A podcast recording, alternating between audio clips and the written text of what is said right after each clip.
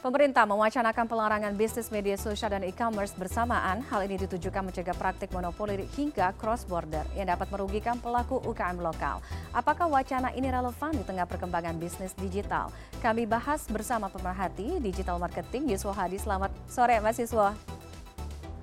Halo, Mbak Tiffany. Terima kasih Mas Yuswo. Jadi intinya kalau melihat apa yang terjadi sekarang, wacana ini, ini zamannya digital, Mas. Masih relevan nggak sih hmm. wacana pelarangan pemerintah ini untuk bisnis media sosial e-commerce nggak boleh jalan barengan?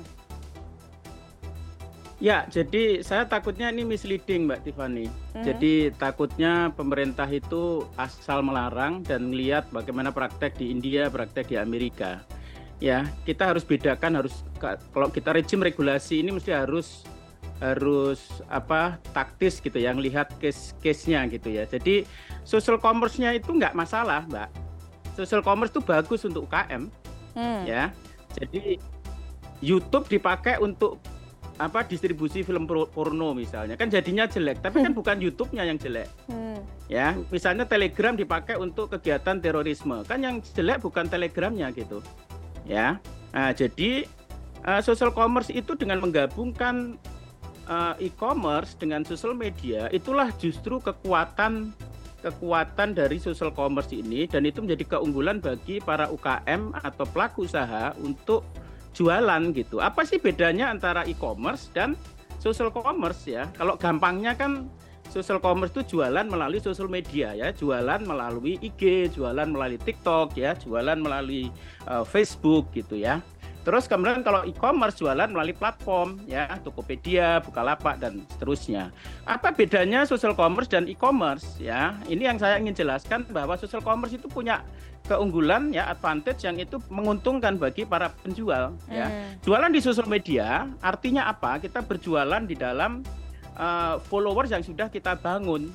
Saya sering menggambarkan jualan di social commerce itu kayak jualan di arisan, Mbak. Hmm Ya, kalau kita dijualan di arisan, kan semua orang sudah yang di arisan itu kan kita udah ngerti kan, udah kenal kan.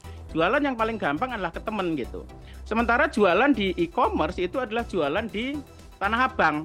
Ya, penjual sama pembeli nggak kenal gitu.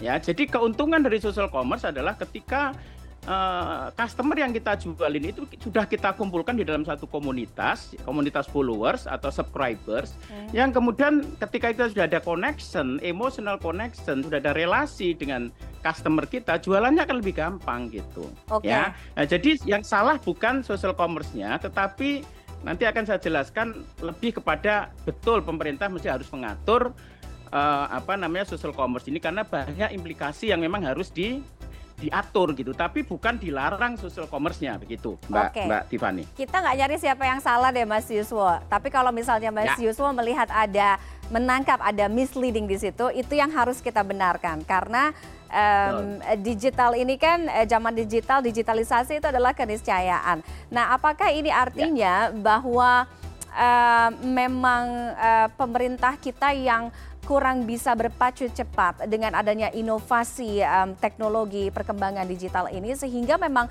banyak mindset, banyak persepsi, kemudian dan turunannya tentunya regulasi itu yang juga harus mengikuti inovasi teknologi ini. Betul, setuju. Dan kepentingan nasional harus dikedepankan, uh, Mbak. Jadi saya lihat ada empat isu, Mbak, yang harus diatur uh, di dalam social commerce. Bukan social commerce-nya yang dilarang, tetapi hmm social commerce perdagangan di TikTok, perdagangan di uh, Facebook dan IG itu diatur. Yang pertama adalah perlindungan terhadap industri dalam negeri. Betul ya, itu kan kaitannya kan cross border hmm. ya kan. Artinya jangan sampai ya pemain-pemain Cina masuk melalui TikTok kemudian barang-barang yang masuk itu lebih murah dari UKM hmm. atau dari produksi dalam negeri. Kalau begitu kan industri dalam negeri kita mati, mati. gitu. Hmm. Tapi kan itu bisa diatur cross bordernya diatur sehingga level playing field gitu ya. Jadi jangan sampai uh, barang yang masuk itu lebih rendah dari kita. Ya, caranya pemerintah tentu saja tahu ya. Jadi perlindungan pertama, isu yang pertama adalah perlindungan industri dalam negeri atau UMKM. Yang kedua adalah persaingan yang sehat. Ya, Pak Menteri Perdagangan bilang bahwa oh ini uh, TikTok ini bisa membaca preferensi konsumen gitu. Terus kemudian algoritmanya oh, diatur hmm. menguntungkan pihak platform, pihak TikTok gitu. Ya harus algoritmanya diregulasi gitu. Ini yang mungkin belum jadi wacana. Algoritma itu apakah di YouTube, apakah di Facebook, apakah di Google itu harus negara harus punya kemampuan punya power untuk meregulasi karena dengan algoritma itulah ya level playing field itu diciptakan gitu ya jadi baca preferensi TikTok baca baca preferensi konsumen itu nggak masalah gitu tetapi jangan kemudian pengetahuan preferensi itu diarahkan untuk produsen Cina gitu diarahkan ke produsen lokal harusnya itu kan masalah bagaimana kita meregulasi algoritma dari TikTok gitu ya itu yang kedua yang ketiga adalah perlindungan konsumen karena kalau perdagangan di social commerce ini kan pelakunya itu nggak ada PT, Mbak. Ya. Pelakunya itu individu-individu. Kalau nggak ada PT, kalau dia melanggar, dia apa menipu gitu. Kalau nggak ada PT-nya ngejarnya kan susah.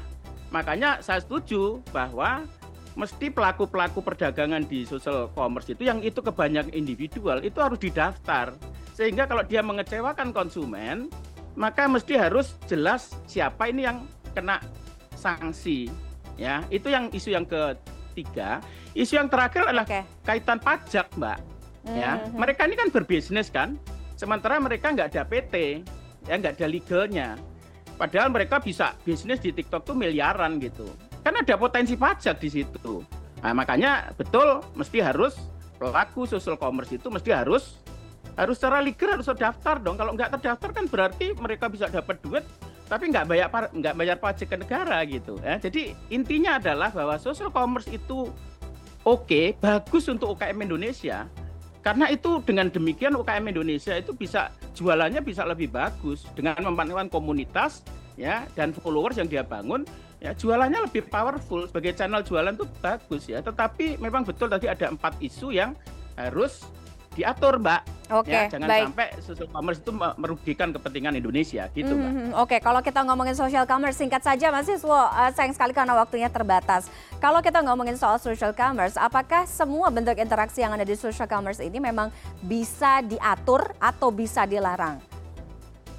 Lah kalau kita negara yang berdaulat ya siapa pun yang beroperasi nyari duit di Indonesia harus negara hadir untuk mengatur itu. Hmm. Bahkan algoritma yang orang berpikir bahwa algoritma algoritma ini dikendalikan oleh AI apa AI kan yang mengendalikan manusia juga ya manusia ini yang kita pegang. Negara harus hadir untuk mengendalikan orang-orang yang mengendalikan AI ini atau algoritma ini, Mbak. Jadi kalau kita itu berdaulat secara digital, Indonesia harus mampu mengatur TikTok, mengatur YouTube, mengatur Google, Mbak. Kalau kita nggak punya kemampuan itu, maka ya kita akan dirugikan gitu. Kita ini sebenarnya sudah dirugikan oleh YouTube, oleh Google dan seterusnya. Kita nggak ngerti karena gimana cara ngatur mereka nggak ngerti gitu. Nah ini termasuk yang terakhir adalah kasus TikTok ini gitu. Oke, jadi jangan sampai main semprit larang-larang aja tanpa tahu penggajian nah, eh, itu itu deh. Gitu. Oke. Jangan misleading. Jangan misleading. Jangan misleading. Oke. Harus tepat regulasi, rejim regulasi harus tepat mengarah ke siapa gitu, ke bagian mana itu harus tepat. Baik, terima kasih Mas Yuswo. Uh, mudah-mudahan masukannya ini bisa didengar. Ada yang nonton, ada yang dengar dari pihak pemerintah sehingga itu tadi jangan sampai mencegah misleading itu ya. Terima kasih Mas Yuswo Hadi sudah bergabung dengan diskusi di Connected sore hari ini. Selamat sore Mas, sehat selalu.